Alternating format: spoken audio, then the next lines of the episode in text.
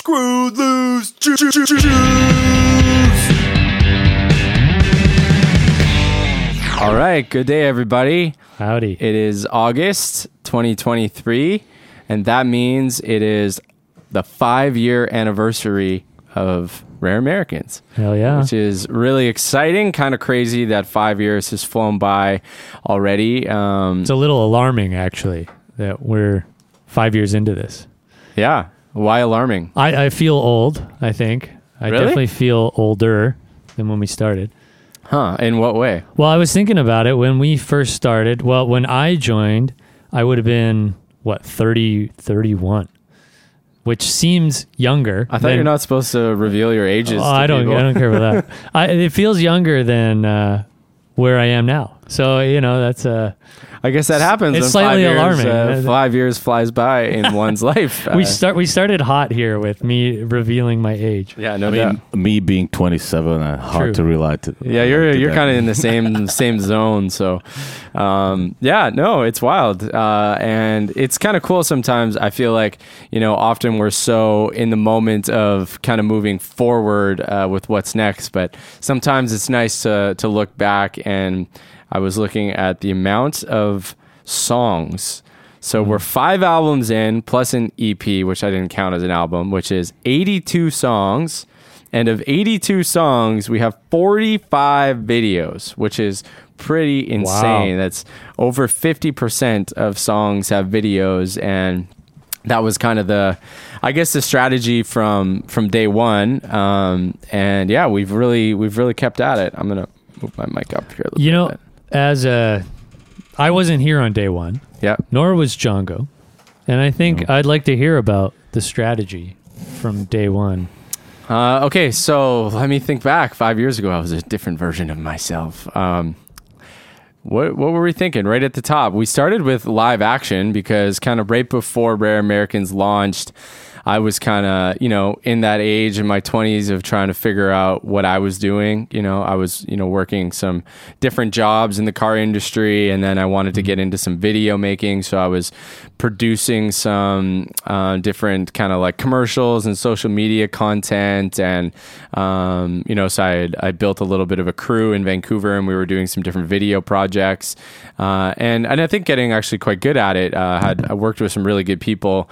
So then once we started um, Rare Americans, which everybody I'm sure has heard the story of how that started, so you can go to a different podcast for that.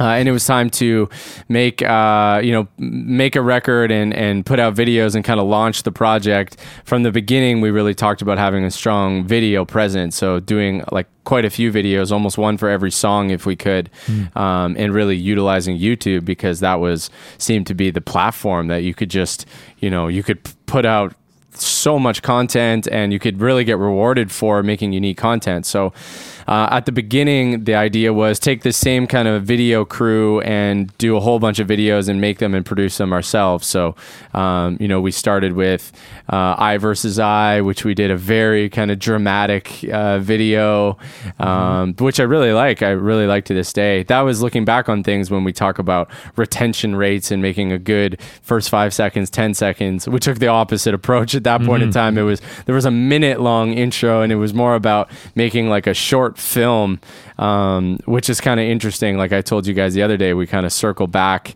you know, you know, five years later, and now we're almost doing things that started at the beginning, yeah. and um, you know, so making these more, you know, film oriented kind of projects. Um, at the time, I was working with people who really wanted to make movies. They wanted to make films, um, especially Edward, who was directing those and kind of my partner in this. He his aspiration was to make movies. So we were approaching the music videos as like little short films. Um, so yeah, we did I versus I. We did Pay Me Back. Uh, we did Balmoral Hotel with a, a different director. Um, you know, we did all sorts of videos, and then obviously the one uh, Cats, Dogs, and Rats uh, we did as well with with Harry, and that was the kind of the oddball on the first record because it was the animated one.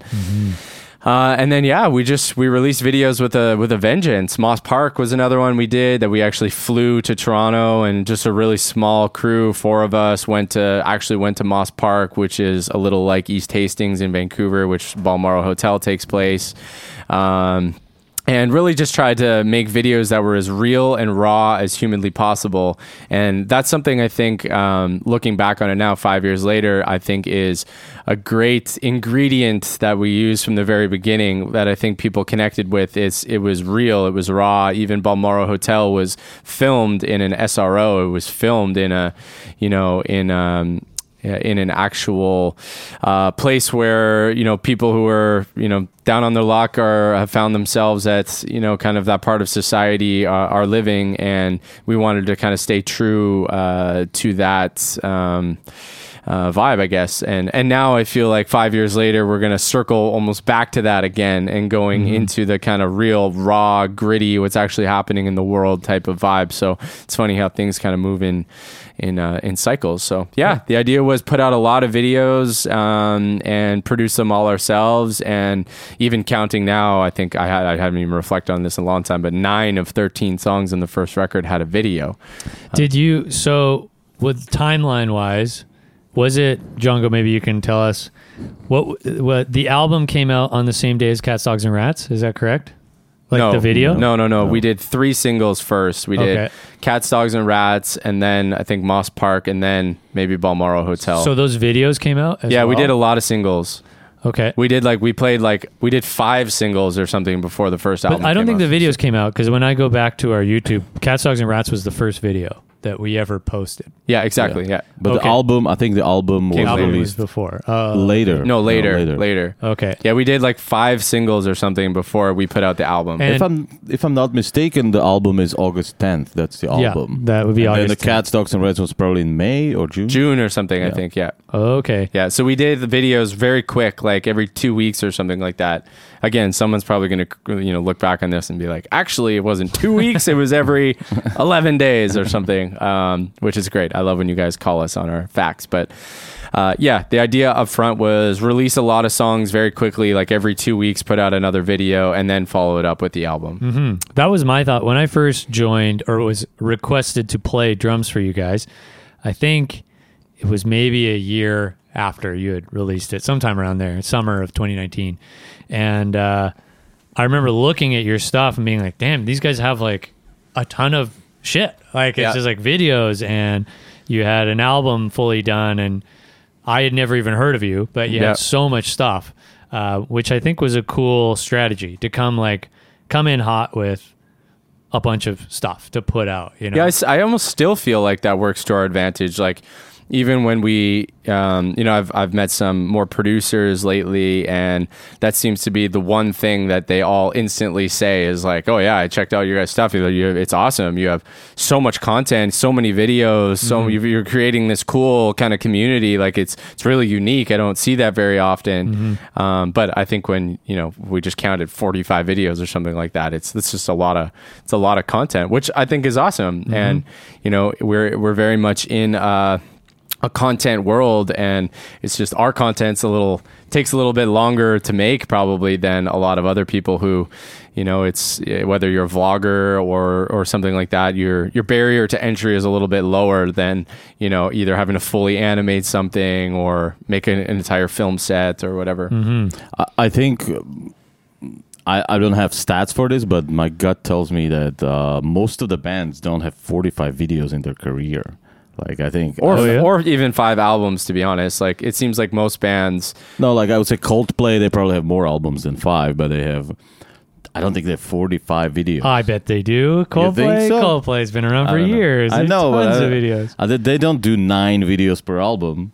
You know, no we we, I, I think we just have l- um, uh, disproportion. I mean, compared to other bands, uh, we have probably twice as much, three times as much Yeah. Uh, yeah we were uh, we were hustlers, man. That's uh, and, and that's probably my favorite thing of any review I ever read of the band. Um, when they say, uh, you know, they're extremely hard workers, or the eh, eh, whatever the sentiment is. That's one of my probably favorite single favorite mo- uh, comments that I read from any interview or whatever that gets posted. I like that people can see that we have worked really hard, and that's an, an important part of kind of who we are and what we've done and, and what we've built is always just trying things and seeing what's going to work, and but always kind of staying hungry and trying the next thing because you don't know, you know, what's going to be your best, what will work, what won't. Yeah.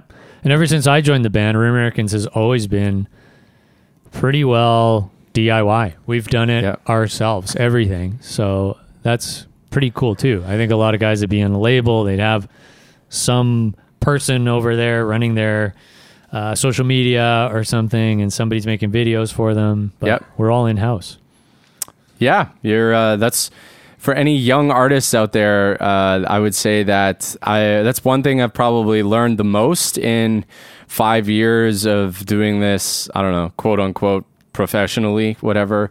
Um, there's no saviors in the music industry. Like I think at the beginning, I you know was really I was very green eyed and thought, okay, you get on a label and bam, that's going to change everything, and all of a sudden you're going to become uh, 21 Pilots, uh, and or you you land a big manager and bam, they're going to walk you through the front door of Spotify, and you're going to be sitting next door to the CEO. Like uh, I just kind of thought that that's how the industry worked.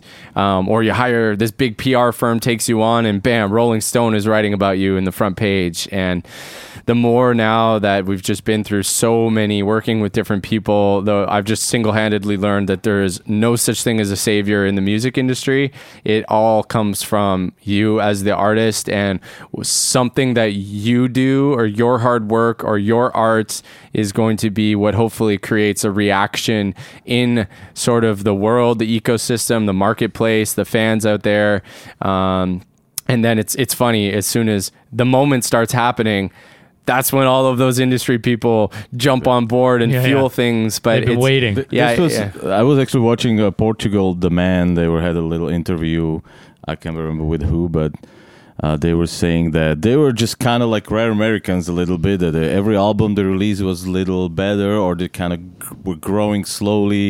A couple of radio songs, but then when the Feel It Still Yeah. dropped, everything changed. Now they get they had released a lot of albums too they they were Like, banned not- from 2006 or something, and this song didn't come out until 2017. so it was think- 10 albums or something well, right I don't know how many albums, but it was many years. And uh, because they're I, rem- I think they were quite a prolific band as well uh, and they actually did a similar thing to us. I remember reading an article where they brought um, a videographer with them for the full tour, full recording. They were going to do, they made like an entire documentary. That was their plan, similar to us, kind of film everything, gather everything, and then they never even put it out or something like that.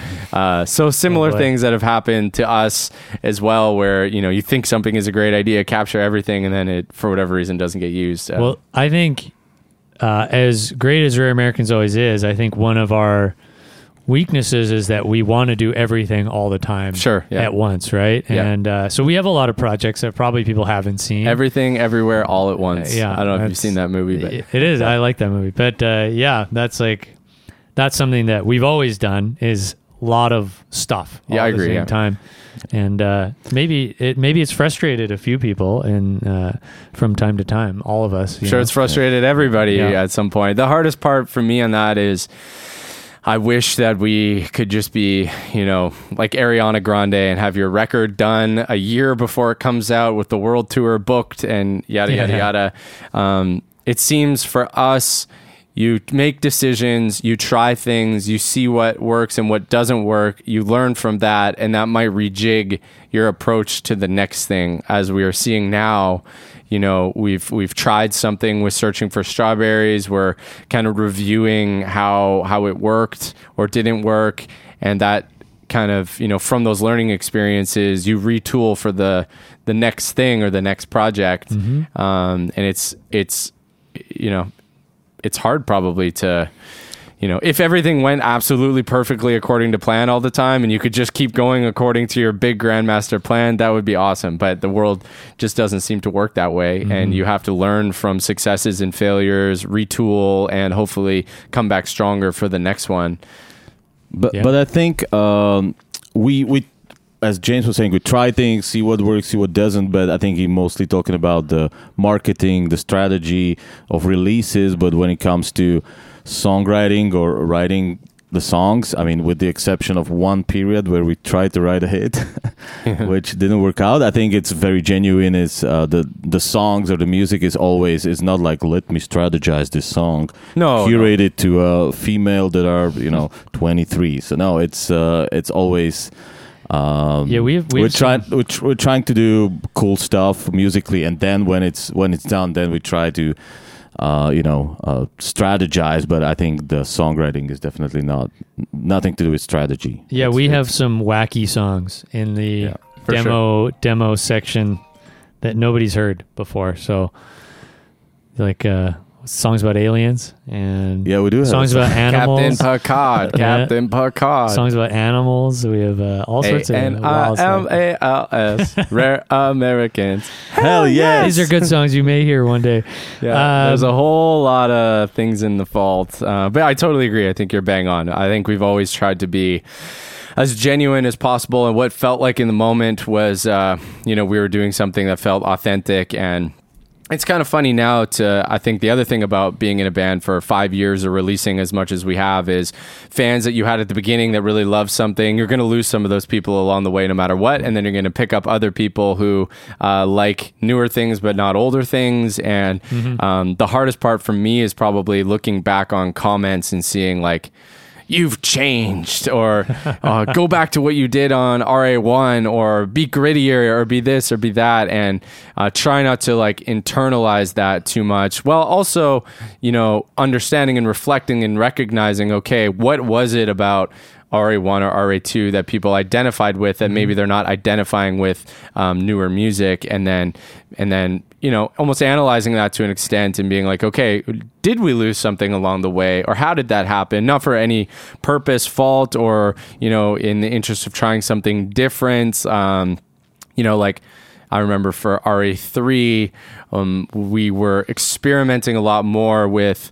um, different instruments, like using the Moog and using more pianos and Ukuleles. uh, ukuleles, or just trying some things that uh, we had never touched those types of instruments on the first two records. The first two records were very much like uh, almost, I don't want to say live off the floor, but it was drums and bass, all track live off the floor. The first record, almost everything was Like tracked a rock band. yeah, almost everything was tracked live off the floor with a few overdubs.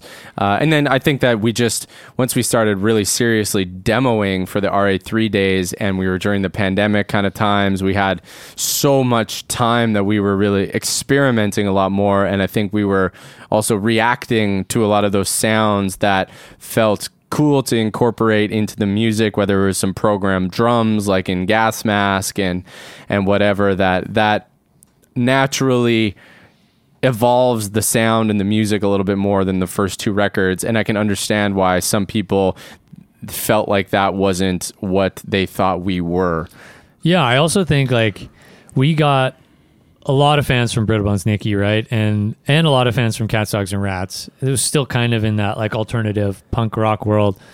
And uh, I was reading somewhere that when you're about 12 years old, the albums you listen to are the concreted albums that you will always think are the best. And I think, you know, after five years, you're going to just like want to move on to something else, right? And like those fans that were there uh, at the RA one and two days, they probably still really love those albums, and I bet a lot of those fans are fans that come to our shows.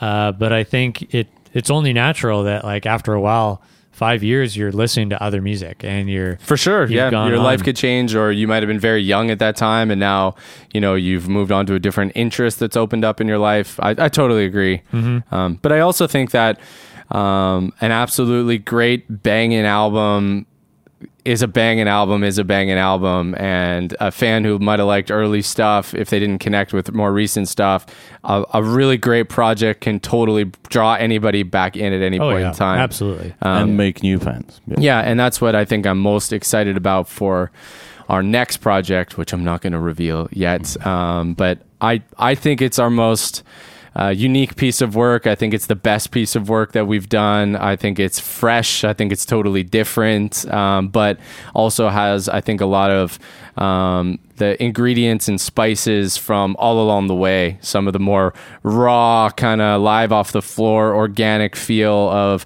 the first couple records to some more experimental stuff of the later material. Um, and I feel that you know we we we. We caught lightning in a bottle a little bit, uh, and uh, I'm really excited for for people to hear that. At least Yeah, it feels yeah. that way. Yeah, I was I was um, thinking about this because we every time we release music, of course we're excited, but as you know, we were at 1.5 different individuals with different visions and views, so not every song was everybody's favorite, and and uh, so uh, but we had to kind of make decisions. Uh, but I think this one, the next project that's coming out, was we all of us were like, wow, this is this is something special. Everybody loved every song. It was just like the whole vibe of the recording and the sound. So was a very unique. Um, Yep. um, like a agreement on all fronts Yeah, yeah, yeah. uh, in terms of all of us uh, at that. Every felt like everybody felt like we were really on to yeah, something. Yeah, exactly. Um, I'd like to continue with the history Sure. of Rare Americans and talk about Django when he joined. So this is more RA2 days, right? Yeah, Django's been here almost since the beginning, besides RA1. Um, early days in RA2, I remember we had demoed out quite a few songs at that point. We were getting ready to record, and we thought it might be nice to have an additional player, um, I think is how it all kind of started. And Lubo and you were jamming a little bit. And yeah, we had like, uh, yeah, you guys were just jamming more like a anything else. project that, yeah, yeah, yeah. nobody will ever hear probably. yeah um, and then um, lubo had said oh yeah jan he's a we didn't call you Django then we called you jan uh, he was uh, you know he's a really good player he's good at the bass good at the guitar yada yada yada we should kind of meet up with this guy i was like cool great and then uh, i think i came over one night I think we were at Lubos. yeah to, at we were- lubos or maybe even two nights. and we were working on berlin i think and without you around. I yeah, remember that. sure. Yeah, yeah, yeah. And we were kind of coming up with secondary kind of guitar lines and how they could play off of each other. And um, And then we also I also went to Kits uh, when Yep. you had the old studio. I, I went there a few times Well, before the old recording. studio. yeah, Oh, nice. and we were just uh, working out some because we thought the, uh, this album was gonna be done with Joe Chiccarelli. yeah, yeah, yeah. And uh, we thought it's gonna be all life off the floor, so we needed to practice. We need, everybody needs to be ready with their parts and not like, oh, I don't know what to Yeah. play. So um, uh, uh, we were working out parts. Then turned out we we did the tracking slightly differently. Uh, so, but I remember to me because I I'm a little bit older than the guys, but uh, I I had a lot of experience in playing and performing in, in Slovakia, but I never been to a recording Yeah. studio that's and definitely not like warehouse, you know. So Sure, sure, yeah. So when I went there, I was I was so nervous, like this is gonna be. Yeah, you also hadn't probably done a lot of recording, which No, no. recording is a different skill. Exactly. Like you can be a good player live, and you can, Exactly. you know, but then once you Playing get to a click, once you get the click on, and you get the headphones, and you feel like you're the cameras are kind of rolling, or you feel like you're kind of on a little bit. Yeah, It's it's I a was- totally different type of playing, a different type of practice, um, and uh, I, I guess a different experience. Uh, experience yeah. because it was very professional. It was like, okay, we're here to work on something. And I'm We not saying it was a job to do here. It wasn't fun, but it was like you're getting paid. Everybody, it's it's it's really like uh, you're uh, not here just jamming in a garage with a bunch of friends drinking beers. Or Well, because yeah. think about it, like we went in with 18 songs and very limited amount of time to do that because Yep. studio's expensive. You're paying a producer, you're paying for other people to be there. It's like you you know that you have a certain amount of time that you have to make an album, so you have to approach that with a certain type of discipline. discipline and and yo we need to be prepared for this. We need to let's let's really actively all be focused and let's analyze this. Where uh, was that a great performance? Did that have energy? Did that is this the right part for the song? Um, and you kind of have to have an all hands on deck hyper focused kind of concentration for the duration of your recording session or else you're going to be three weeks in and you're going to have f- bits and pieces of four or five different songs and then well we just spent this money on recording and we don't have an album yeah, I mean, I guess back in those been other days, it might have been people It was, yeah. spending three three months in a studio recording ten songs. Yeah. and Yeah. partying ninety percent of the time. But Yeah, it was I was also uh, surprised about the attention to detail because when you're just jamming in a band or just uh, you know playing gigs, uh, it's nobody really is like, oh, I don't like that note on a bass. Just just play kind of like your own version of the groove every time is different. It's very organic. But this one was like, okay, no, I don't like that note. Play quarter notes here, eight notes here. No, this is not cohesive. So it was to me, it was like opened a totally new world of of things and. Uh, that's where I started recording, trying to record myself, and I think I got better at recording. Uh, still not hundred percent, but um, yeah, totally different skill and uh, amazing um, opportunity for me. And I'm still extremely happy to be here after five years. So you you, you kind of joined when RA2 was being recorded, Just before. just before, like just before. The prep for a lot of the demos were recorded, but I was just like there too. and you're in the studio though at RA2. I've, The whole- I've- the whole time, Yeah. yeah. So then we, uh, you guys did an unofficial UK tour. So That's it- I like how now it's it's come it's the unofficial UK tour. Yeah, Let's yeah. just call it the disaster.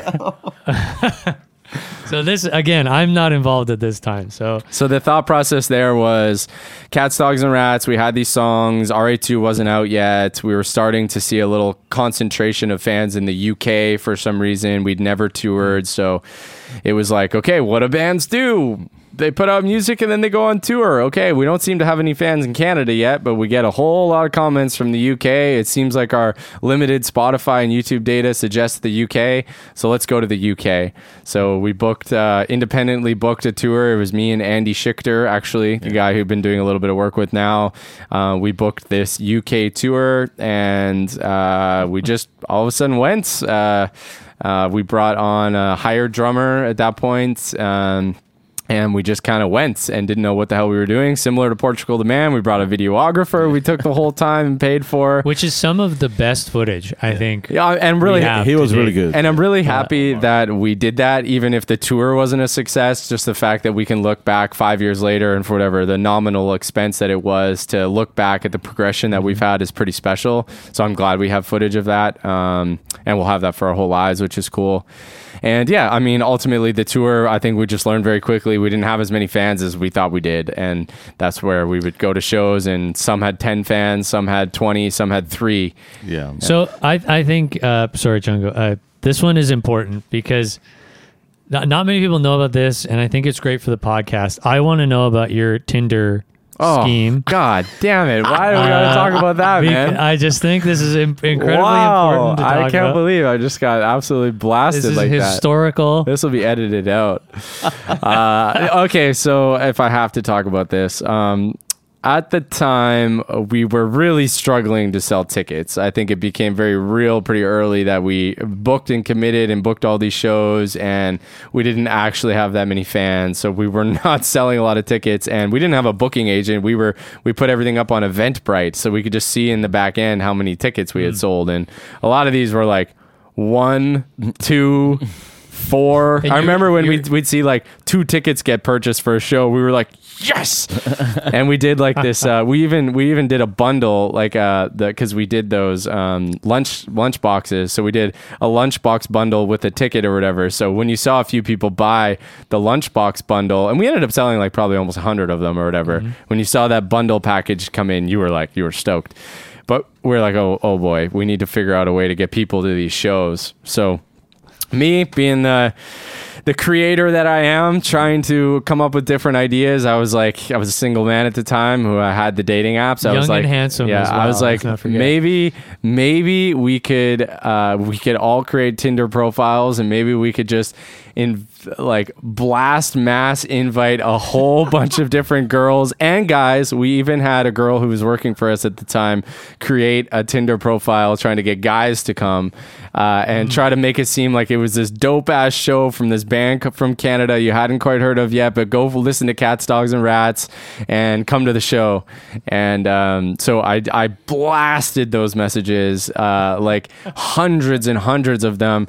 And we're giving away essentially free tickets, not purchase tickets, free tickets. This is all in app in Tinder. no, no, no, I was doing it. I had the desktop version so I could go way faster. Oh, but but you're doing it all in Tinder. Yeah, all in Tinder. Yeah, yeah, and all of us were pretty much. Uh, and I was just trying to get as many people to RSVP as possible with free tickets. So as soon as I got like a confirmation message, I would get their name or whatever, and then I would go into the back end of the Eventbrite and I would add comp tickets with that person's name or whatever. So what were the results of this? Not good. And the funniest one is probably the story I've told about. Um, where is it? What was the city? I think it was.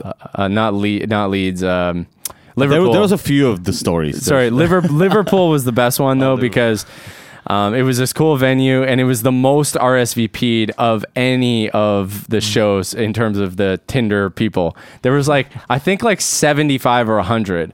And so this venue thought that we had Sorry, you got 75 people from Tinder. yeah to sign up? confirmed yeah guys guys and girls so like literally like makeshift created this like party event That's unbelievable. yeah and so we were like stoked I was was for Liverpool? yeah Really? I I was don't like. I was like Liverpool is going to be a blast of a show so I remember getting there and going downstairs and being like okay this is gonna be cool this is gonna be fun it's small um, and then as I've told the story before nobody had showed up and meanwhile the venue thought 75 or 100 people were coming because they could see the back end of uh, of the Eventbrite and nobody came. And I was like, oh my God, oh my God. I'm trying to like go back on the app to try to get people to like, are you coming? What's happening here?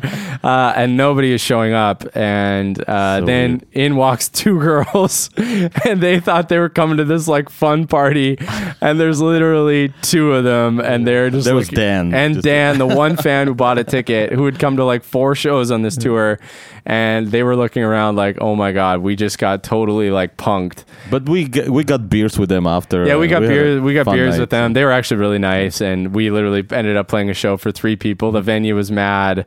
Um, there was no promoter, so I understand why there's promoters for shows now. They're kind of like the you know the middleman between crazy independent band from Canada and to protect the running, venue. running Tinder schemes. Exactly, and uh, yeah, it didn't. It just it just totally fell flat on its face. Um, and then there was a couple other goofy shows where I had no intention of like like sleeping with these girls or going on dates or whatever, but I think a few of them thought that was the case. So uh, we had a show or two where different girls thought that they were there on a special kind of uh, date, so to speak, and there was a little bit of tension in the room. There, there was one girl I remember. She came to him and she said like hi, and he James didn't know if just like he was at the merch booth, and she said hi, and just said hi, I'm James, and she she her face totally became serious, and she said. I know we've been texting for two months. you don't know who I am. Puff fun. Yeah, that's Yikes. okay. I feel like we've told enough of this. That's story. good. That's good. You know, to be a young Yeah. band.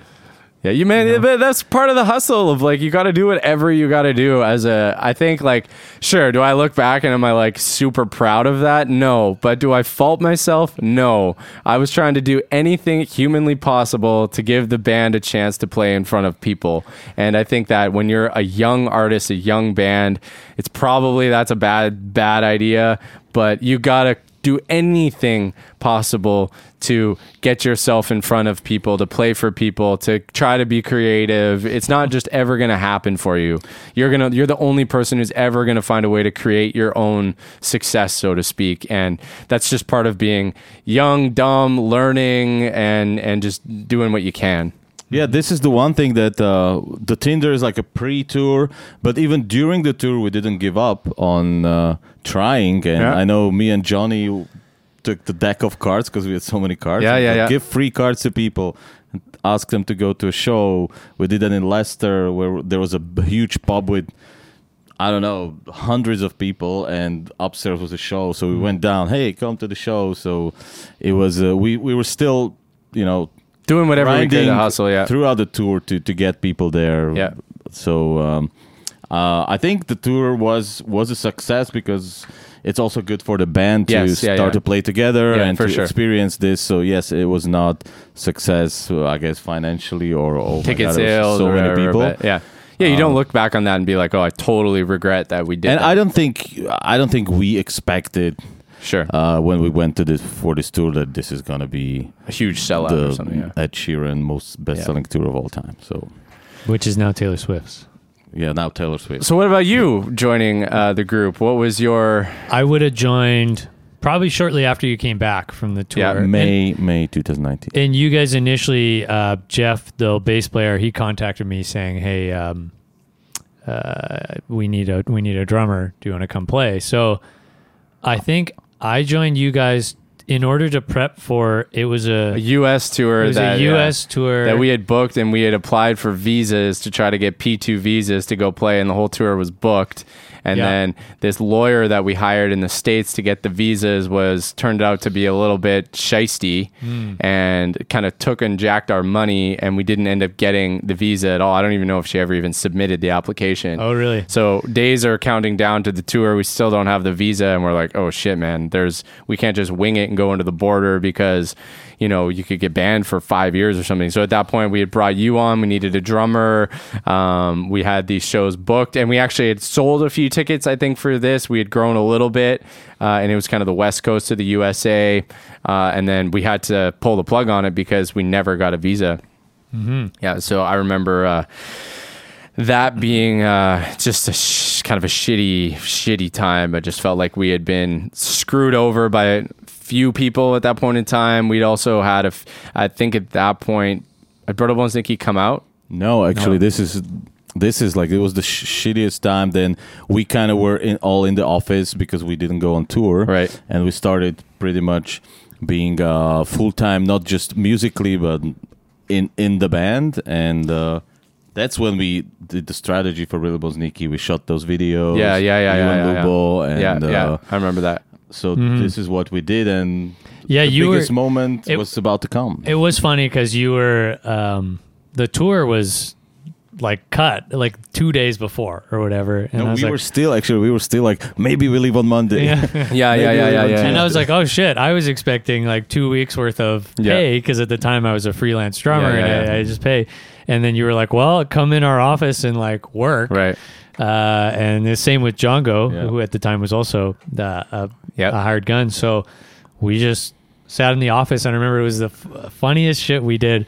We were, uh, what were we doing? Researching other bands on Instagram. Yeah. And then I was doing some social graphic design, some editing and stuff. Uh, we were just like, it was a. at we least- were also demoing though, because I remember you played the piano Boy. for Baby Boy. Yeah. Oh, yeah, yeah. You were demoing. And, um, And that office was kind of cool because it was a little bit more open. Mm-hmm. So you could be simultaneously demoing while someone else was working on whatever, a video project or a social media thing. And I Mm-hmm. remember kind of like bouncing between the two, which I like a lot. That's the way that I like to work, um, which we don't have at this current setup very, very much. But um, that's what I liked about that space. yeah, Lubo had this kick ass. He had his own room. And it- Well, that used to be thing. Edwards, where uh, the guy who I did all the videos with in RA1 at the very beginning, it was me and Edward and um, and Lubo and Ed, O- Ed- Omar was there for a while too. No? Omar. Omar, the videographer. Oh, for yeah, when he was Uh, doing yeah, yeah, yeah, yeah. yeah. But yeah, yeah. Before everything, it was Edward kind of had that office, and that's where we were. He would do all his editing and storyboarding and stuff like that. Um, Mm-hmm. So that was a great, great space, and we got it for like super cheap because they were gonna. The building owner was about to do renovations on the whole place or whatever, so nobody wanted to only take a year lease or something. We are like, okay, we'll take it. So he gave it to us for dirt cheap, and it was a really, really great space. And we did a, did a lot of demoing there, a lot of uh, a lot of growing there, a lot of learning. It's now a gym, I think. Yeah, yeah, yeah, yeah. Some you- CrossFit thing or Yeah, something exactly. Like that. Or Yeah. something health now. I think it changed. Yeah. I was there. And it's something about health. And a lot of this stuff was filmed in that studio. You had, um, if anybody's seen the Brittle Bones Nicky uh, in studio version, Yeah, all, All those your demos, vocal all those takes, vocals takes were in that uh, little booth we built. Yeah, yeah, Or if somebody remembers Coffee with James and Lubo. yeah, that, was, all also there. Filmed, Mhm. filmed there. Yeah, yeah, Um, It- lots of lots of stuff happened there. yeah, I guess RA2, the whole RA2 was pretty much demoed there. yeah, And then um, shortly, like right, basically right when I kind of joined more in office as not a drummer, we released Brittle Bones Nicky. yeah, And I remember, I remember it releasing, and I was thinking, like, oh, this this band is fairly large. I assume something good will happen. And uh, on the day Brittle Bones Nicky drops the video, you're like, how many views are we at? And uh, I think Jan was like, ten thousand or something. And you were like ten thousand. You couldn't believe it. You couldn't believe the amount of views. And then we checked back, and you were like it was like twenty thousand or something. Like we got it I was don't actually know. growing exponentially. So it was like I think first day was four thousand, then ten thousand, then fifteen thousand, then twenty five thousand, and we were just Yeah. like every day was more and more, and we were just couldn't believe it. And like, mad uh, subscribers. uh, yes, subscribers, comments, Yeah. everything. The, it, you could It's clearly such a say something's happening. Such a fun feeling. It's so adrenaline inducing that you just want to hit refresh and read more comments. And it's just such a fun, buzzy kind of moment. Yeah, so that was cool. That was cool to be a part of and For sure, yeah. to see. And I was surprised that everybody else was so surprised. And then I was like, oh, okay. I guess this is this It's is a good- thing, This is a good moment. Like, Yeah. uh, it was it was really neat. And you got to cherish those because again, five years later, you get perspective. They're they're hard and hard, hard, hard, hard to come by. So, um, I think that's kind of what as artists you're kind of chasing is more moments like that because those are the things that you know high tides kind of raise all ships kind of thing. So, um, I think now every video we release, we're all kind of you know, sitting there with our fingers crossed, kind of hoping that something like that will react. And uh, yeah, all you can do, I think, as an artist is keep, you know, shooting your shot and doing your best and make the best art that you can and hope like uh, something connects and reacts. And, and then you get to have those kind of moments. I imagine it's somewhat like an athlete where, you know, you see Roger Federer or something, and you know he's he's used to winning all these championships, and then he goes for a long period of time, years, um, before winning another championship, and then you know that almost when that happens again, you're that relief that you, you didn't think it might ever come again, uh, and that happens, I think, to athletes of all different kinds, and I think it's similar to musicians or directors or anything in some way where you know you have a moment at some point, it feels amazing, and you're just trying to get back there, and you do lots of things that don't do it, and then you know again you know when it does happen i think you got to really relish it and um, yeah Yeah, I think we we've been. Uh, of course, we've been working hard. Uh, I, there's no doubt about it. But we also been lucky with this. Like so many artists don't ever experience sure. that, right? So yeah and and some artists have. We have been also very unlucky uh, on some um, during those five years. Definitely, like the industry was never really on our side, or we didn't really have any freebies. people don't really was- i think people just don't really get us i think that we're a little bit um, of like a guinea pig for a lot of the industry they, they just don't know what box to kind of put us in and i think that makes a lot of people fearful of their own um, their own work or their own publications that taking a flyer on this band that they don't really know how to group or put into a box that that can fall flat for them and that they just don't do it. It's it's much easier to get behind something when everybody else is already behind it. Uh, and i think that people have had a tough time kind of understanding who we are what we do um, and yeah so i think that the industry is just it hasn't been our we're not industry darlings by any way shape or form we never have been uh, and now i'm almost at the point where it's like I, why would we expect that all of a sudden something's going to change in that regard? Who it's like who almost cares? Don't even worry about the industry at all. Just keep trying to to make what we feel is good, genuine art, and hope that it connects with people. Uh, and then once you know, again, you have another moment or something, everybody is going to jump on board. Yeah. Yeah, I, I, I agree. Um, So yeah, what what happened after Brittle Bones Nicky?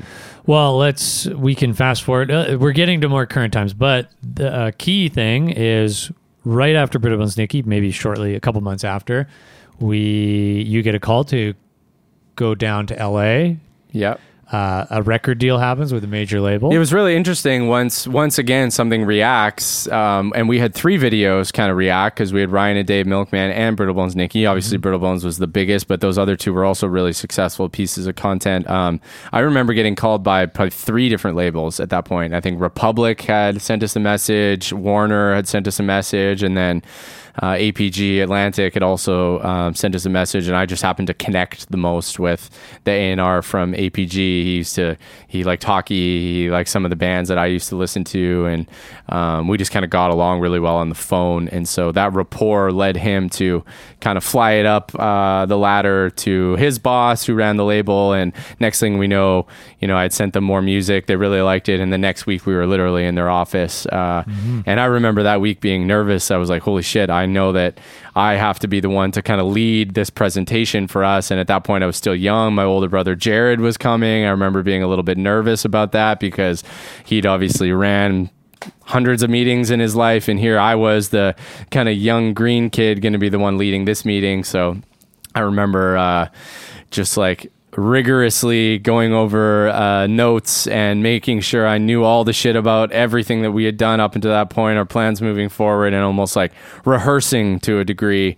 Uh, and then I remember in the meeting. Um, uh, doing very well, and and I remember very confidently speaking about Rare Americans to this guy who is a legend in the music industry, Mike Caren, one of the most successful mm-hmm. music industry executives there is. And I remember being quite confident in doing a good job in the meeting, and then pretty much, uh, you know, we got an offer right right there, uh, and I remember that being just an incredible feeling. Like it was finally like validation for this crazy ass decision that I made in my life to quit hockey, to not work in our family business, to pursue songwriting and music, the worst business in the world. And here we had someone responsible for some of the biggest artists in the world offering us a, a, a deal and a contract to be a part of his boutique label.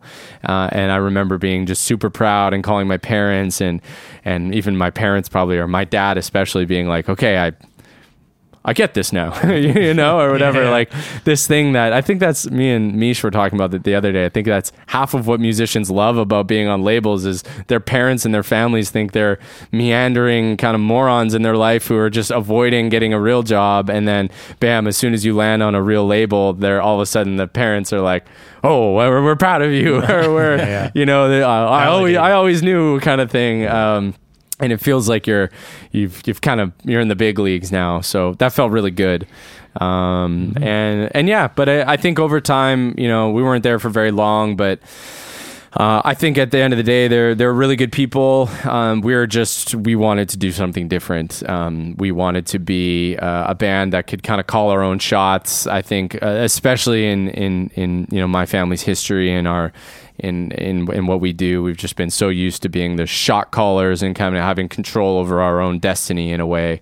And I think that that's very much written into the DNA of projects that we're a part of. And I think it became apparent over time that we weren't the shot callers and that we we didn't have the ability to really do what we wanted to do, uh, whether that was put out an album or how much we would want to spend on something or not spend on something. We kind of lost that autonomy and I think we felt that that was going to be um, frustrating for us um, over time, and that we were going to lose some of that independence and even some of like uh, you mentioned earlier, like you know that brief period where we were all kind of trying to write a hit, like you know that's what labels want. They want big successful songs and if they don't feel that you have one um, they're going to tell you to keep writing. I'm going to pair you with this writer. I want you to now work with this outside writer until we feel like we have something that we feel is is something we're willing to get behind and put money behind and put out um, and that at that point in time you know tensions were really high in the band we were I think between Lubo and myself and you know Jeff, who was with us at the time, it was starting to get very, very heated, and it wasn't wasn't fun. Mm-hmm. Um, I remember me trying to drive that and trying to really deliberately write songs I thought that they might like, this label might like. I wanted so badly for them to like us, um, and I think the other guys were you know pushing back on that a little bit and. Um, yeah, it was just, uh, I would say, a little bit of a tough time that we went through there. Well, it was also extremely tough because it was the pandemic and it yeah. happened right away. Correct. Yeah. I think everybody was even even signing official signing of the deal because it took such a long time. That was the other thing I learned is going back and forth with lawyers forever on these negotiating every tiny little point of this like hundred page long contract. You're like, fuck, we just want to put out music, and it was like a good six, seven months after Brittle Bones Nicky had come out that we even signed with them, let alone put out a project. Mm-hmm. So I remember uh, our official kind of like cheersing almost was done over Zoom, which that would have always been done in person. So who knows? Also, maybe the hindsight's twenty twenty, right? Uh, you never, you you will never know and can't change the past. But who knows if it wasn't the pandemic and maybe uh, we would have been in LA a lot and actually at their studio and working with some of their producers and you know you know writers or whoever it was meeting lots of different people in the industry. Maybe the outcome would have been totally different and we would have actually really liked it. I'm not sure.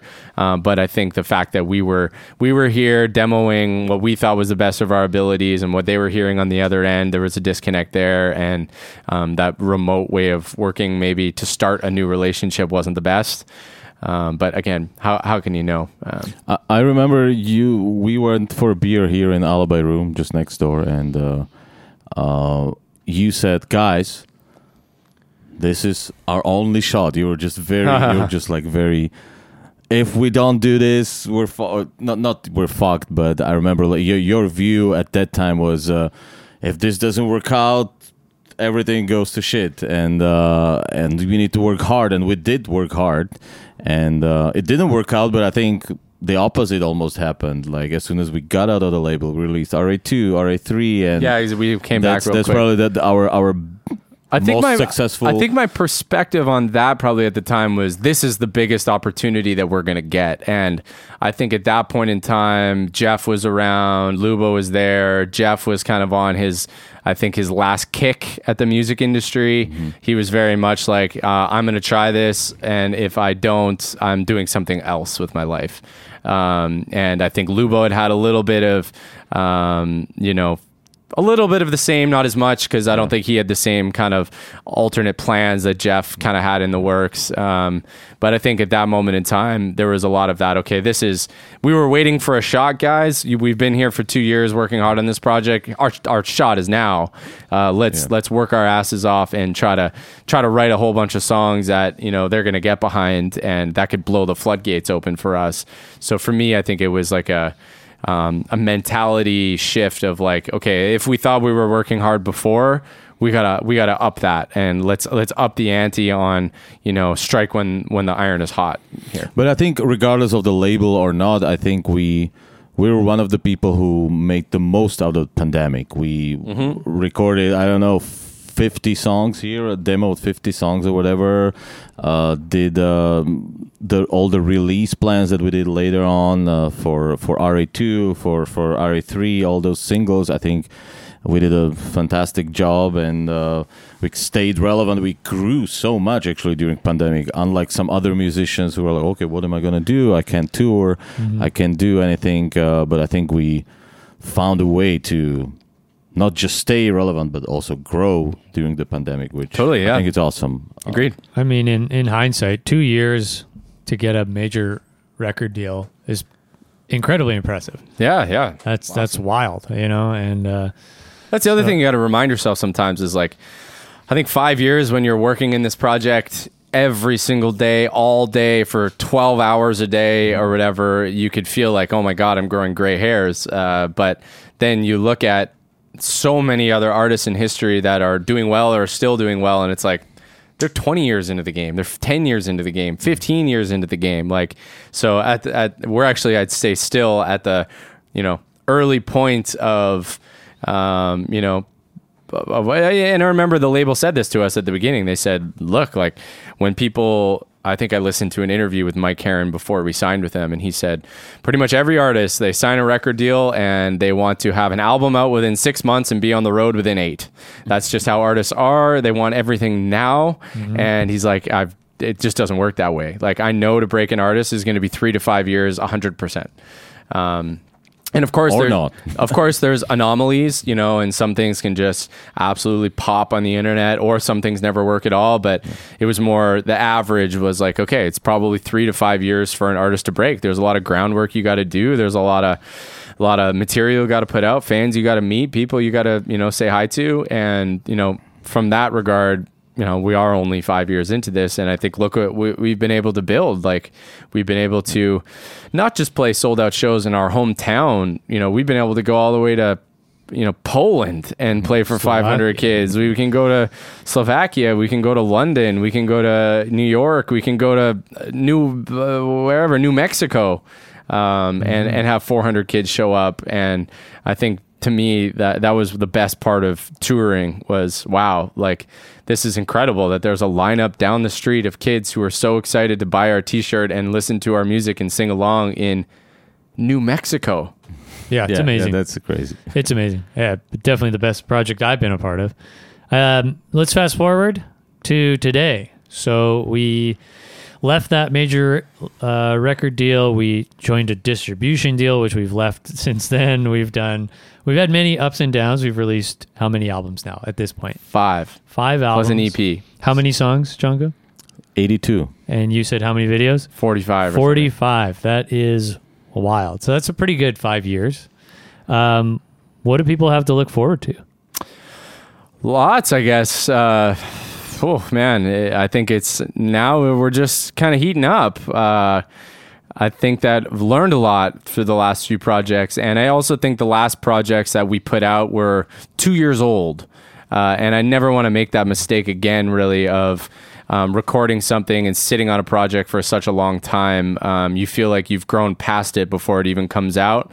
Um, so I feel like you know lessons learned through that and you know the material that we have coming up i think i'm most excited for because i think that we got back to a real kind of um, rawness that we might have lost a little bit um, for no fault of our own. You, you, you try different things, um, but I think that that's a good avenue and a good lane for the band, and I think that that's something that um, the world is craving a little bit. Like I've used Zach Bryan as an example several times of man, he's just a dude. I was listening to him on Joe Rogan the other day. Like he he was in the military and he uploaded he was just uploading like dozens of videos on YouTube that had zero views and one day he literally just on his channel just he had he put out five in one day. Uh, and these were just literally him singing his guitar in Oklahoma or, or wherever he was stationed and just for his own kind of like therapy. And then bam, they started to like blow up essentially on YouTube. And I would say I commend him so much for, you know, he's had a real ascension, like playing for 6,000 fans or whatever. Um, he's just totally smashed it. But he hasn't lost that kid who's just playing the guitar outside on his YouTube videos, even in his recordings. I feel like he's really been able to stay true to uh, who he was and what his skills are, and he didn't let the music industry, who's jumping on him at every possible way, he didn't let you know big pop producer come in and change who he is. I think he's done a really good job of being like, I am, I am a songwriter, I am a lyricist, I'm a storyteller, I am raw, um, and I got my boys in the, the the road boys or whatever he calls them. Uh, I got them on my side, and you know these are the kind of music that that we make, and it's always real and genuine, and you know we're we're recording this like that kind of way, or that's what it feels like, and it I feel his fans are really connecting with that. Um, So I, I've even, and I think we did a great job on that on the next project we have coming. Has a lot of that element tracked live. I think that's the biggest thing. Is even a lot of those songs started by, again, me barely even wasn't even practiced for these Yeah, songs, yeah. but you know, it was like, hey, fuck chords. I remember writing the song. Okay, let me just, and and the producer being like, just play the song. Like Yeah. almost getting mad at me, like, dude, no, like we're not breaking this. Just play the song. Okay, okay, I'll play the song. Okay, uh, and then you know tracking it and being like, play it again. Okay, play rip through it again, and then you're just getting going. He's like, play it five more times, and then you start to kind of like, okay, God, like, and then you're getting a little mad, and then the the energy comes out a little bit. Um, and uh, even some of the other songs where it was like we were on hour 13 and it's 12.30 in the morning and I'm a little high and I've had a half a bottle of wine or something. I'm something. most likely passed out. yeah, yeah, point. and and being like playing the walls or whatever that song and just like the tonality that I that y- you got out of that because it was 12:30 in the morning and I was a little little turned up or whatever and tired uh, it's just that was so real. Uh, and I think that that's going to hopefully come through.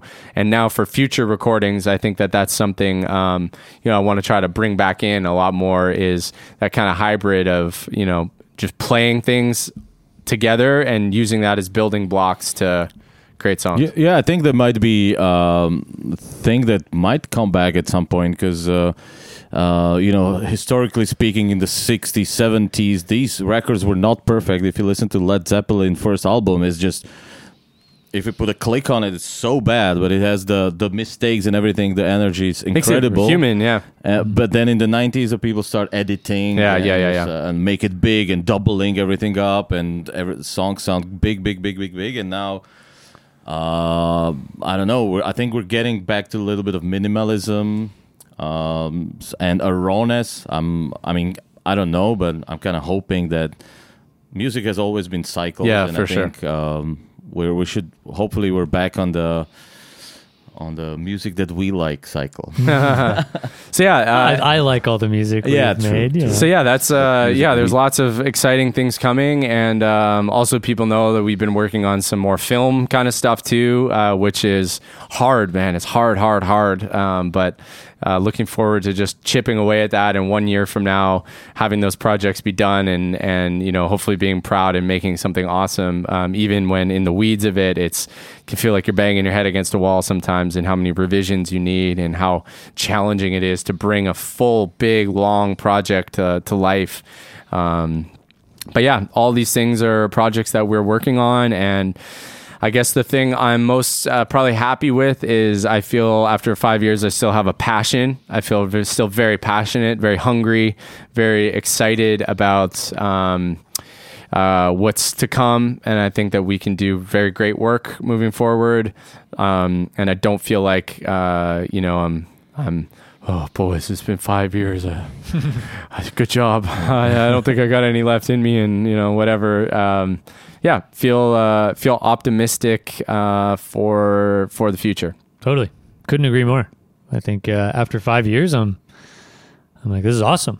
Still here, and it's uh, done really well. So I can't wait to see where it goes. you know? Totally, yeah. I think there was a. I was reading today. Uh, Betty something, where her was her name, and she kind of. Uh, her career is sixty-two years.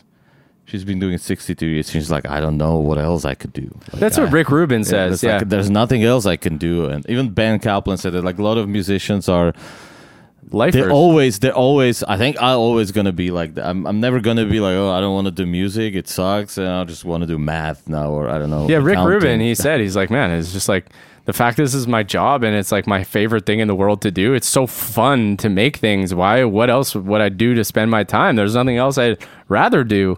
Um, I think there's times though you do have to like you know take care of yourself. Or I, I felt like this last tour really kicked my ass. I don't know why it just did.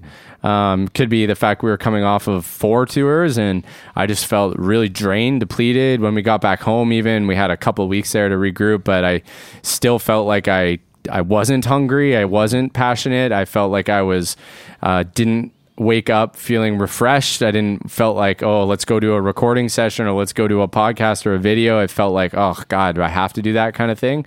Um, and so at times like that, I think you also just have to recognize, okay, well, you've just been through a lot um, for an extended period of time. You put your body through a lot of stress, a lot of mental stress. Um, you got to just, it's important to, you know, take time where you can just let your body recuperate a little bit and let your mind recuperate. And I found over the course of even, it took me probably six, eight weeks uh, to feel like, okay, I feel excited again. I feel like I've bounced back. I feel like I have my energy and, um, you know, even the last two weeks, we've just been working like madmen trying to get these projects done. And, you know, even, you know, working till midnight last night and waking up first thing this morning and going over what was worked on last night. And I still feel like, okay, awesome. Let's go do a podcast. And then what else are we doing today? Like, let's, let's do it. Um, so I think that you gotta, you're going to have times where you, you got to kind of ride the wave of energy. And if you want to do this for a long time, it's important to understand when you have those moments and that it's okay to have the, the low moments too. You just got to recognize that that's part of this and part of the playing the long game, I think. Yeah, true. Wise words. All right. Well, that maybe uh, maybe we should uh, wrap it up there. I guess I will say we got um, you know part of the whole reason for doing this, which we totally didn't even talk about. Uh, it's the five year anniversary of obviously our first record, but we wanted to kind of celebrate that with um, you know kind of reinventing some of the songs from the past with a, a few really fun videos that we have shot live, uh, which uh, I'm looking forward to uh, to dropping. Um, and yeah, yeah, also doing some really cool like a merch bundle, which I'm really excited about. And in typical Rare Americans fashion, um, this project started with literally an idea by Mish to make one T-shirt in celebration of the five years of Rare Americans. Put it out one day and kind of move on to the next. And from there, I was like, oh, t-shirts. Okay, what about if we let's make us one song and one video, uh, uh, just as a fun kind of thing. Uh, okay, actually, how about we reimagine uh, the whole first album? Okay, no, that's not going to work. Okay, why don't we do one song from each album? Okay, let's try that. Great. So, you know, we've we've had a lot of studio days trying to piece this together, and now making all these videos and a one day T-shirt launch turned into kind of a full project for for six or seven weeks. But I think that's part of uh, part of what happens. Always happens with Rare American. Ideas are dangerous around here. Yeah, they are, You know? yeah. They turn into a lot of work. Yeah, they do. Uh, but hopefully, it's work that you guys end up liking. And another thing that we're going to do is we are going to make the fan club um, by donation only. So uh, we feel that there's a lot of good stuff out there, and uh, we would love for kind of everybody to be able to partake in it. So uh, the fan uh, fan club will be by donation. Um, obviously, your support um, is what uh, propels us to be able to make things like this and make more work. Um, and so, yeah, your support is greatly appreciated. Um, and yeah, we uh, we want you guys to see the full uh, full meal deal of, of Rare Americans. So um, stay tuned. This is going to be a fun little uh, little project that we got coming, followed up by an even greater one. So um, Thanks thank- for thanks, for, a good yeah. five years. Yeah. You know? Crazy. Cheers to Dankeschön. the yeah, Dankeschön. Cheers. Five more. Cheers to the next five. We'll see you soon. Screwed loose. Choo, choo, choo, choo.